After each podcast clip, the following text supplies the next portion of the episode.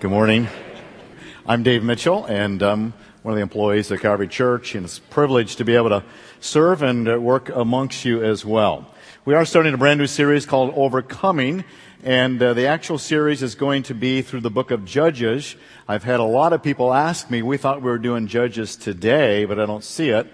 Actually, I had two people ask, say that to me. But, um, we will start that next week. Judges is a wonderful book, and if you've got a stomach for it, read through it because it's an incredible story of God's work through the nation of Israel as they go to claim the land. And God will show us how we can overcome some of the things that are taking place in the world today. This morning we want to show that the main agency through which we can overcome in this world is certainly through the person of Christ. We are the body of Christ. And so I ask the question, what is the happiest place on earth? When you think about what's the happiest place on earth, what place comes to your mind? Of course, Disneyland is the place that often we come to and we think about the happiest place and still you stand in a line for an hour with two little and a three year old crying like crazy, then you realize this is not the happiest place in the world. But I would say that this is not the happiest place in the world. I think that where there should be the happiest places in the world is right here in this room. This is us. This is what we would normally look like. And uh, I know that some will take exception to that because our lives are not always happy, right? There's not always happy things. Yesterday I was just riding my bicycle out to Cook's Corner, not my motorcycle, but my, my bicycle. And as I'm coming down into Cook's Corner, uh, you're, you're, going downhill if you've been out there, and you pick up a pretty good speed on a bicycle, and it feels really fast when you're going 35 miles per hour down that hill. And as I approached Cook's Corner to turn around into the parking lot, there was a man standing there that looks like the kind of person you thought you would see at Cook's Corner, and uh, probably about my age, fairly youthful and uh, very long, very long ponytailish uh, grayish hair. He still thinks it's 1965.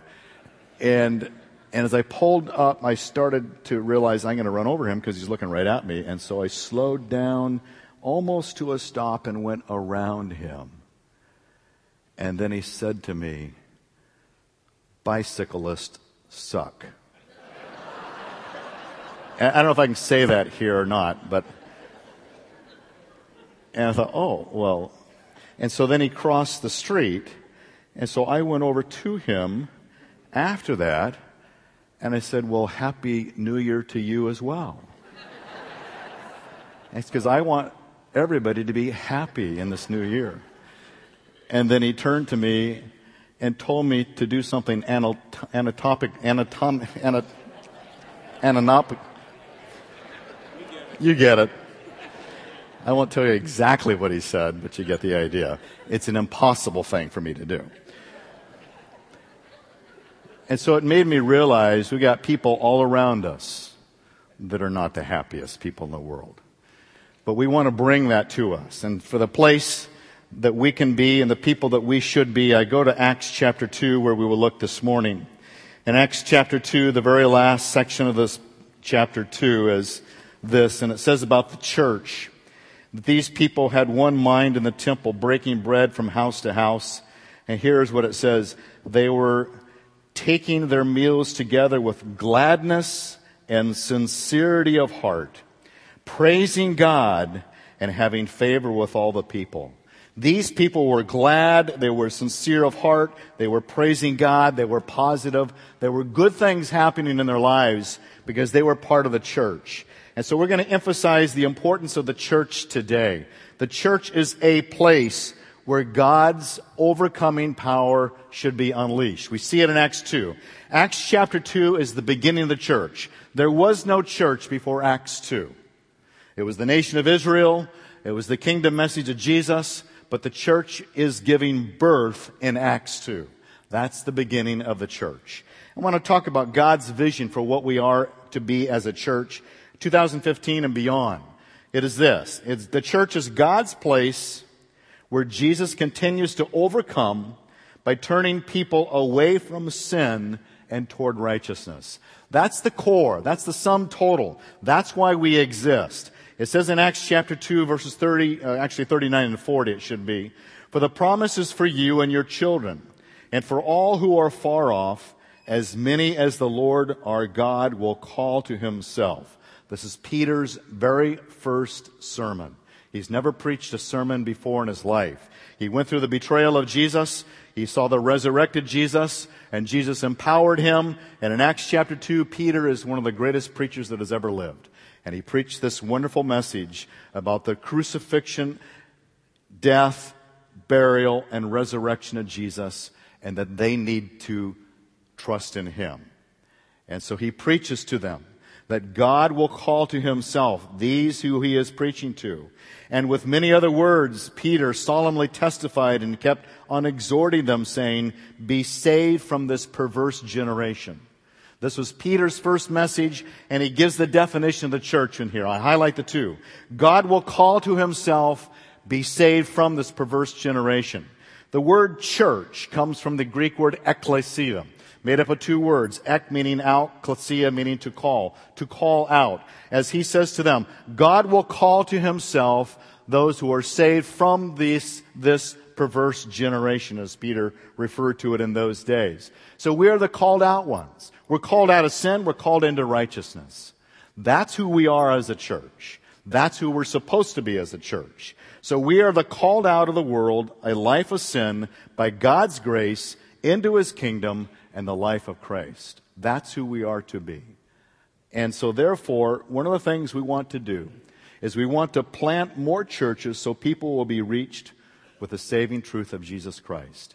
As we have more of these bodies around, parts of the body, I should say, around, the more opportunity is for people to come to know Jesus Christ.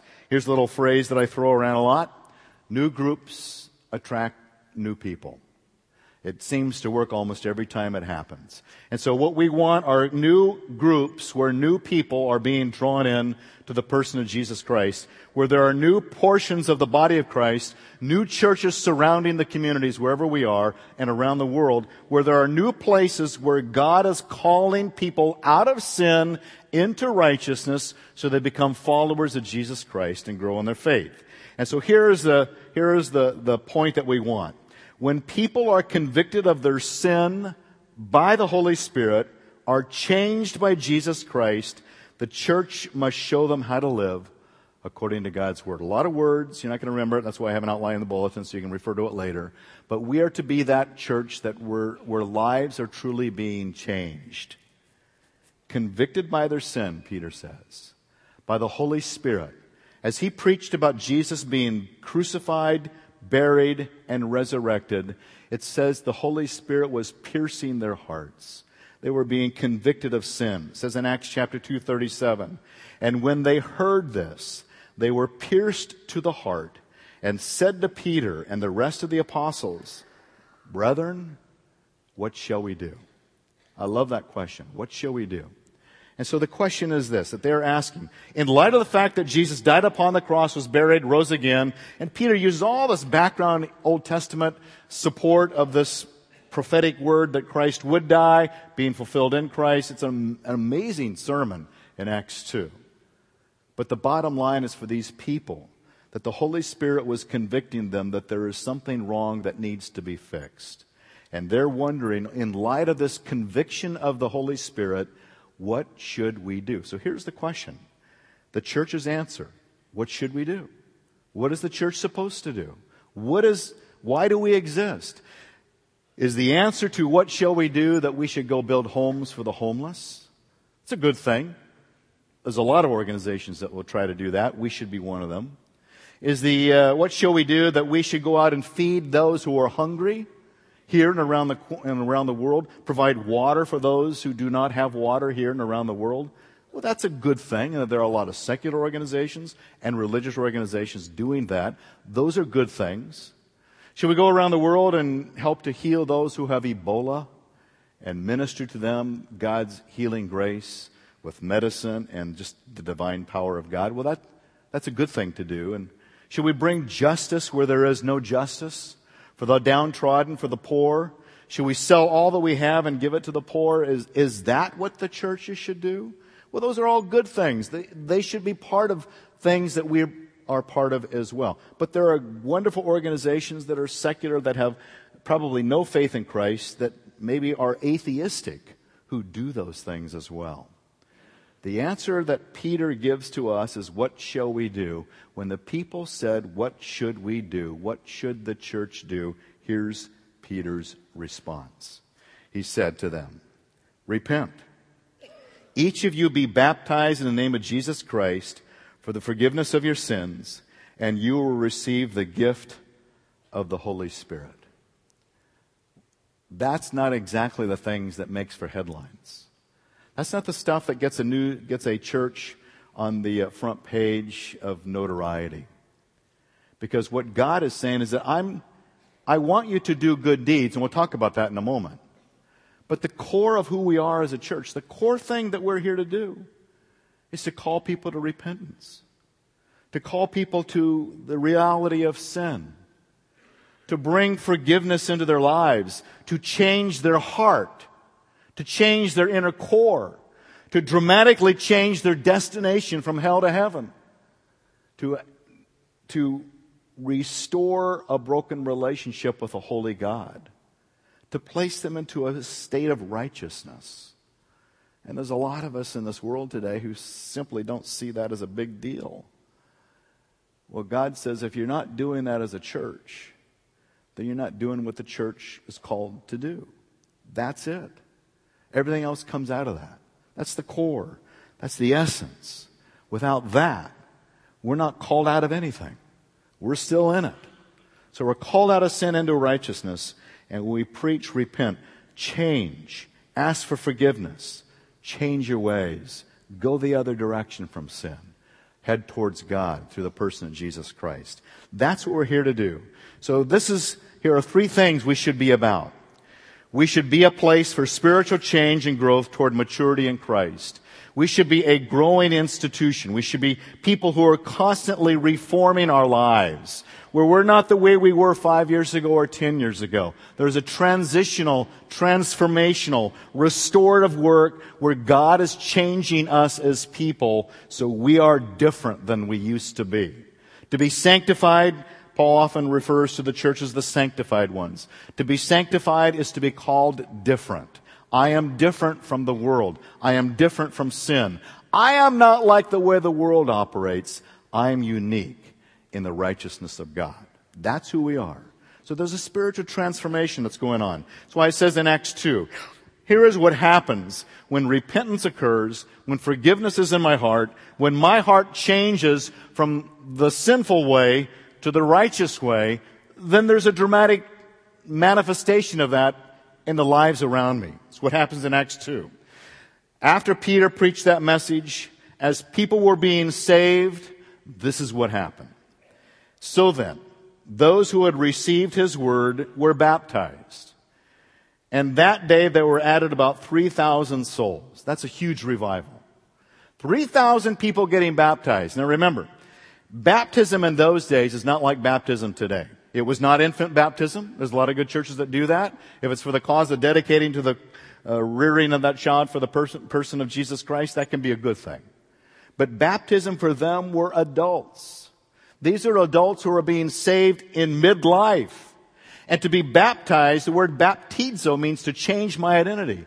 I am changing from who I once was. For a Jewish person hearing this Jewish preacher, Peter, preach to them that this Jewish Messiah, Jesus, died for them, buried for them, rose again for them, that this Jewish Messiah is calling me as a Jewish man or woman to be baptized is to say that my Judaism, my past, my whole family structure, and all that we have believed is now to be put aside so that I have become a brand new person in Jesus Christ. And for a lot of these people who are being baptized, they're changing their identity and they're changing it in such a way that their family actually cuts them off from all inheritance, from education, from whatever welfare system there is that is uh, locally available for them, they are truly being isolated and alienated. You even see that if you go over to the Middle East today. And so these people are serious. They are making a public demonstration that they are different, that they are called out. And they don't want anybody to confuse the fact that they now identify with Jesus and his body called the church. We are the called out ones. And 3,000 of them did that. And it was a costly factor for them. As it goes on, it says, and they were continually devoting themselves to the apostles' teaching and to fellowship, to the breaking of bread and to prayer. And everyone kept feeling a sense of awe and many wonders and signs were taking place through the apostles. There was a dramatic change that was happening in these people's lives. There was a sense of awe and wonders and miracles were taking place. They were studying God's Word. They were having a connection with one another in a ways that they never had known it before. There are brothers and sisters in Jesus Christ. They were part of a spiritual family that was never in existence before. They're finally having a connection with a holy God and with other people that seek to follow Him. It is a dramatic change. They couldn't help but want to be together. They would never forsake the assembling of themselves together, is the way Hebrews calls for it. So it's a dramatic change. That's why we have life groups here, so people can connect with one another. That's why we encourage fellowship. We encourage the breaking of bread. We encourage prayer. Those are all the essence of it. One of the key elements of what makes us different from all other organizations in the world today is what Paul says about the Word of God. In 2 Timothy 2, he says, remind them of these things and solemnly charge them. He says to Timothy, the pastor of the church at Ephesus, he says, charge them in the presence of God. Don't wrangle about words which are useless and leads to the ruin of hearers. In other words, don't get caught up in all the minutia of opinions. Don't get led astray by political causes and wording of who I believe in and what I follow and in the realm of, of the way the world thinks of being important. Don't get caught up in the, in the tips and techniques of neat ideas that aren't grounded in God's Word. There's a lot of places we can go and hear the wrangling of words that have maybe temporal value of sometimes helping me today, but don't ground me in who I am as the church. Don't get caught up in these personal opinions, but be diligent to present yourself approved to God as a workman who does not need to be ashamed, accurately handling the word of truth. There is truth, it's absolute. Don't get up there and when you preach, Timothy, say, I think, I think we should do this. Preach Timothy, when you get up there, God has told us to do this. Timothy, don't be shy and retiring about what is true. Don't be fearful of being bold about what is wrong, but clearly teach what God has said. Don't wrangle about words of opinions, but give them the word of truth. Avoid worldly and empty chatter, for only lead to further ungodliness. Make sure that the substance of what you say to them, Timothy, is clearly a profound exposition from God's Word. That is what the church is to do. And if the church doesn't do that, if the church doesn't live according to this, no one will do it. Either we do it, no one does it. And that's the essence. We grow, we spiritually grow by the nurturing of God's Word, the fellowship of God's people, the prayer from God's power, and this awesome power that he sees in them, wonders and miracles being taking place. We have a challenge. When it comes to church today, the unchurched population in 1990 was 30%. Today, it's 43%. We have lost ground. We also saw that uh, those who have never attended church grew from 15% to 23% in the last 20 years. That's not a good trend. We also realize that regular church attender today, it used to be, I will attend church and I consider myself to be a regular church attender if I am in church three to four Sundays out of a month. Today, a person will identify, self-identify as a regular church attender if he or she attends at least once or twice. That's not a trend.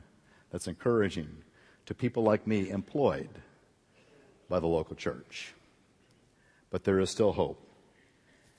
7% in our country today have a negative view of the church and their community. Conversely, 93% think that there is value in the fact that the local church is in their community. When churches begin to do good works and good deeds for the needs of the people in our community, they begin to see that there is a value, that there is a place that people actually care and they care altruistically. They care not for what they get back. They care because they should give. They care because God has done a change in their lives. They care because there is no longer a selfish, sinful motivation. They care because we are selfless and giving like Christ was. We love people in spite of how they love back. Even if they tell us to do things that we don't want to do when we're riding our bicycle. We still have an obligation to love them because God has changed my heart.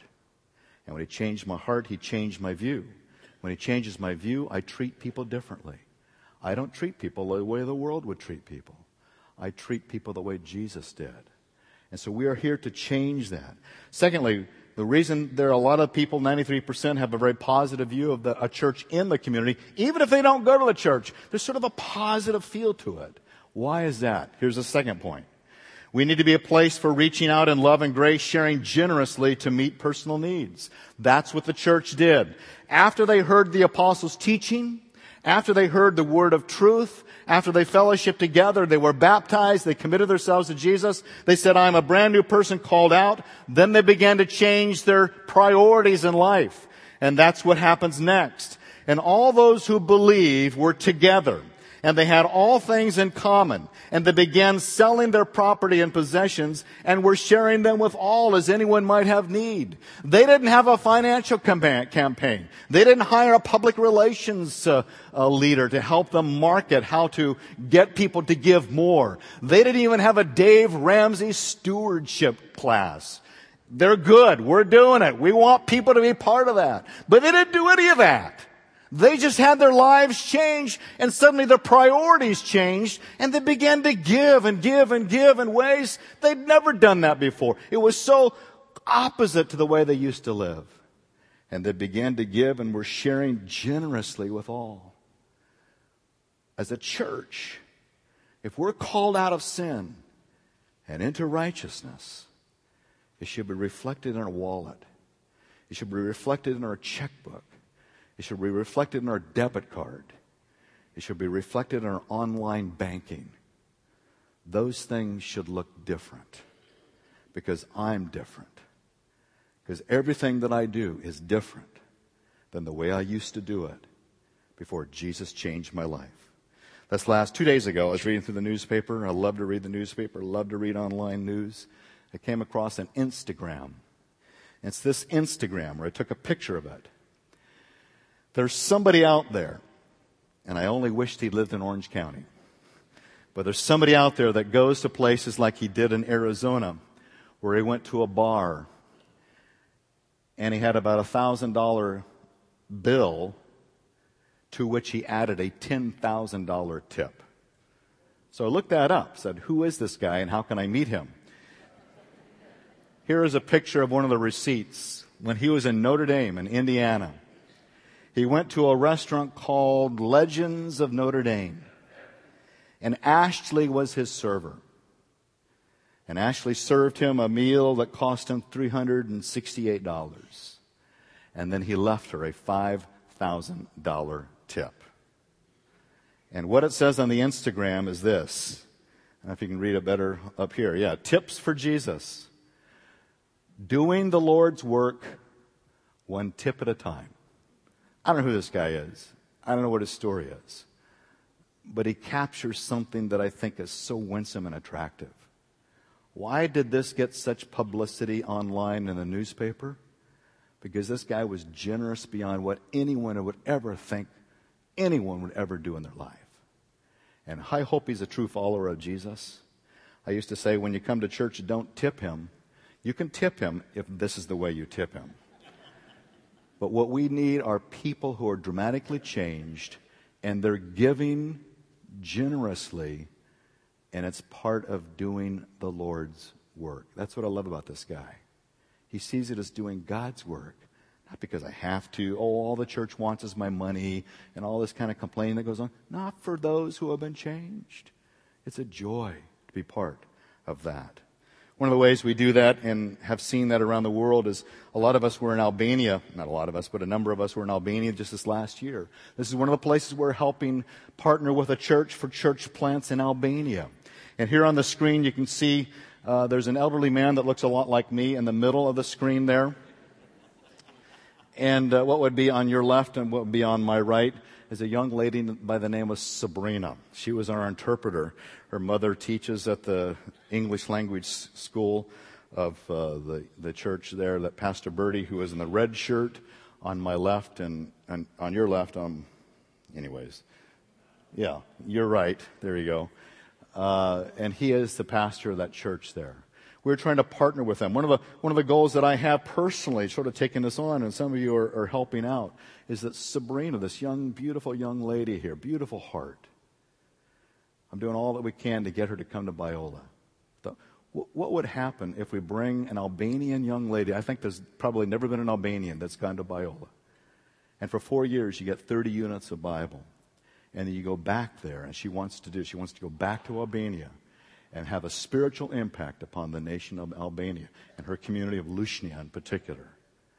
We want to make an impact, and sometimes it's going around the world to bring them here, to send them back. And one of the things that Pastor Bird and his church congregation did is to reach out to this little village that's right outside of Lushnja. And we went there, met a lot of these people whose lives are being touched because teams of people have gone and Pastor Birdie has provided leadership where he's come and helped this little woman here and her broken down shack of a home so that she could actually have a home in which she could properly live in in those days and such as they are, very different from us today. You can see on the uh, wall there the wire they don't have codes uh, over there. So you just string it wherever you want to. But as long as it works, right? And so they are making a difference. Here is a church in Albania, one of the poorest nations around, where there is a spirit of generosity, and we're partnering with them to help make that happen. And hopefully, Lord willing, a new church will be growing in this little village that's outside of Lushnja. And then finally, not only should be a, be a place where we are spiritually growing, not only should we be a place where we are sharing generously with others, but as a church, we should be a place where salvation is actually entering into people's lives through Jesus Christ. Not for what we do, but for what God is doing. Notice what happens. In Acts chapter 2, the last couple of verses, and day by day, as these people grew in their faith, shared generously with others and reaching out, they began to see this result. Day by day, continuing with one mind in the temple, breaking bread from house to house, they were taking their meals together with gladness and sincerity of heart. It was truly something happy going on there. Even though they were, they were really leaving behind many of their family members by their baptisms and their changed identity. Uh, but they were continuing with a gladness and sincerity of heart, praising God. And here's the beautiful thing about these believers. And they were having favor with all the people. The people of the community liked them. There was something attractive about them. They had this spirit and this attitude and this generosity that was drawing the, the Jerusalem people and the, all the surrounding nations that had come to the day of Pentecost. So they gathered together. So these people are spectacular. We, we actually like these people who claim Jesus as their Lord and Savior. They're winsome and attractive and generous. And so they were having favor with all the people. And the Lord was adding to their number day by day those who are being saved. It's just incredible changes. And so when God changes my life and calls me out of sin and into righteousness, my life begins to grow, begins to change, begins to improve. I'm not who I once was. I'm different. And it's reflected in the relationships of my life, in my marriage, in my parenting, in my business, in my finances, they're all being touched by Jesus. They should be making a difference. Let me tell you one last story of 2014. The story that really caught my heart the most is this story. Here's a Rosaria Butterfield, Champagne, Rosaria Champagne Butterfield. Here's her self-described uh, bio message. She says, as a leftist lesbian professor, I despised Christians. Then somehow I became one. You haven't heard her story, it's incredible. She's a professor of a university. She was working on her tenure track, and she hated people like us, Why? Because she would hear people like Pat Robertson get on the TV and claim that the problem with women who are liberals as they begin to leave their husbands, kill their babies, follow witchcraft, and do all kinds of evil in this world. And she said, I hear Pat Robertson say things like that and just spew out this, this kind of vitriol. And he says, I want nothing to do with Christians. And so she went on this journey where she wanted to write against you and me, the so-called religious right. And she wrote an article. She wrote an article in the newspaper. It was an editorial and it was posted. And she says, I wanted to, I wanted to attack the holy trinity of Jesus, Republicans, and the local church. Because I'm sick and tired of the way they stand and position themselves and their kind of posture on women. She says, I have my mate. She was partnered with another lesbian woman. And so they would do all kinds of things. They would fight against AIDS. They would find world relief. They would, uh, she said, I even supported golden retriever rescue, uh, you know, work. She said, we did all kinds of things. She said, we and my lesbian partner, we loved morality. We wanted to do the right thing. We wanted to make a positive difference in this world. But one of the things that really irritated me are Christians in the local church and their stance and views on things. And the way they would position it, it was just so offensive to me. And so one day she said, I'm going to write a book and I'm going to take them on. She said, but I'm going to have to do one thing that I've never had to do before. She said, that one thing is that I'm going to have to actually read what they study. So she began to read the Bible. First time in her life. Because I want to understand why are these people doing what they're doing? Where are they getting this stuff from? So she begins to read the Bible, and she, uh, the more she read the Bible, it's interesting. She had a transgender friend who came to her and says, Rosaria, the more I hear you reading the Bible, the different, more different you're becoming, she said. It was just incredible. And so she said, well, I need to have contacts with people. And so she posted this article about the unholy trinity of Jesus, Republicans, and the church. And she started getting a lot of hate mail. And then she started getting a lot of fan mail. And then she got one other letter that caught her attention. It came from a guy by the name of Ken Smith. Ken Smith is the pastor of the Syracuse Reformed Presbyterian Church in New York. And he wrote to her and says, Rosaria, I'd like to ask you about some of the presuppositions that you have for what you believe in and why you believe it and how you support what you say you support. And when she read that, she just crumpled up and threw it in the trash, she said. The next day, she went to her trash can and pulled it back out and began to read it again. And so she contacted Ken Smith. And they struck up a relationship. And she said it was a relationship that spanned over two years of time. And what Rosaria said is that what happened is that Ken and his wife Floyd, they brought the church to her. And they actually had a friendly time together. I want you to read, I want to read just a couple of paragraphs that she wrote about the experience with Ken Smith and his wife Floyd. Something happened. Ken and his wife Floy and I became friends. They entered my world. They met my friends. We did book exchanges. We talked openly about sexuality and politics. They did not act as if such conversations were polluting them. They did not treat me like a blank slate. When we ate together, Ken prayed in a way I'd never heard him pray before. His prayers were intimate. They were vulnerable. He repented of his sin in front of me. He thanked God for all good things. Ken's God was holy and firm, yet full of mercy. And Because Ken and Floyd did not, did not invite me to church, I knew I was in safe hands. And so she said, I started reading the Bible more, learning all about this. And she said this As God began to touch her heart, she actually got out of bed one Sunday morning. She said, I got out of the bed with my lesbian partner and my butch haircut and I went to the, the Syracuse uh, Reformed Presbyterian Church.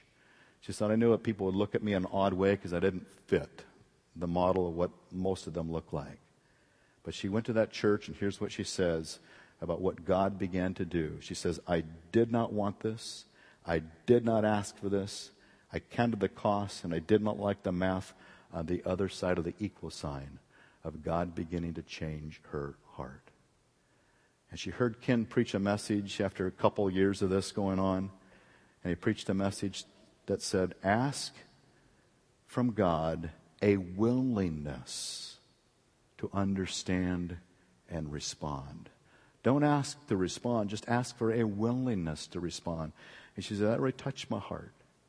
And she said, I prayed for that. I asked that. And here's the way she wraps it up in her own accounting of this story. Then one ordinary day I came to Jesus, open handed and naked. In this war of worldviews, Ken was there, Floyd was there. The church had been praying for me for years, was there. Jesus triumphed, and I was a broken mess. Conversion was a train wreck. I did not want to lose everything that I loved. But the voice of God sang a sanguine love song in the rubble of my heart. I weakly believed that if Jesus could conquer death, he could make my world right. I drank, tentatively at first, then passionately, of the solace of the Holy Spirit. I rested in private peace, then community, and today in the shelter of a covenant family where one calls me wife and many call me mother. I have not forgotten the blood that Jesus surrendered his life for me. God calls people out in ways that we can't. But it comes out of a community, out of a relationship, out of love and grace. As Ken and Floyd Smith reached into her world and presented to her what a community that has changed looks like. This Rosaria Champagne Butterfield, the leftist lesbian professor, is now the wife of a pastor of the First Reformed Presbyterian Church of Durham, North Carolina. Just incredible. We want more stories like that. We want them right here in Orange County. But it comes out of a community, it comes out of relationships where people are called out by the Holy Spirit, not by the likes of me or you. But we can be part of that message when the church is doing what the church is called to do. So I invite us to be that church that truly sees that difference that Jesus can make in people's lives. Let me pray for us. Father God, I pray that we would be that church where lives are truly being changed, where we're making a difference because we're growing, we're giving, we're reaching, so that you add to the numbers those who are being saved. Father, I pray that in some spectacular way, because of the way we live in a generous, gracious, loving spirit, we would have favor with the people that surround us in our community, our country, and our world. God, that doesn't come easily. Help us to be the people that draws people to you. Help us to be the community who are called out and into a relationship with Jesus Christ. Help us, Father. In Jesus' name we pray. Amen.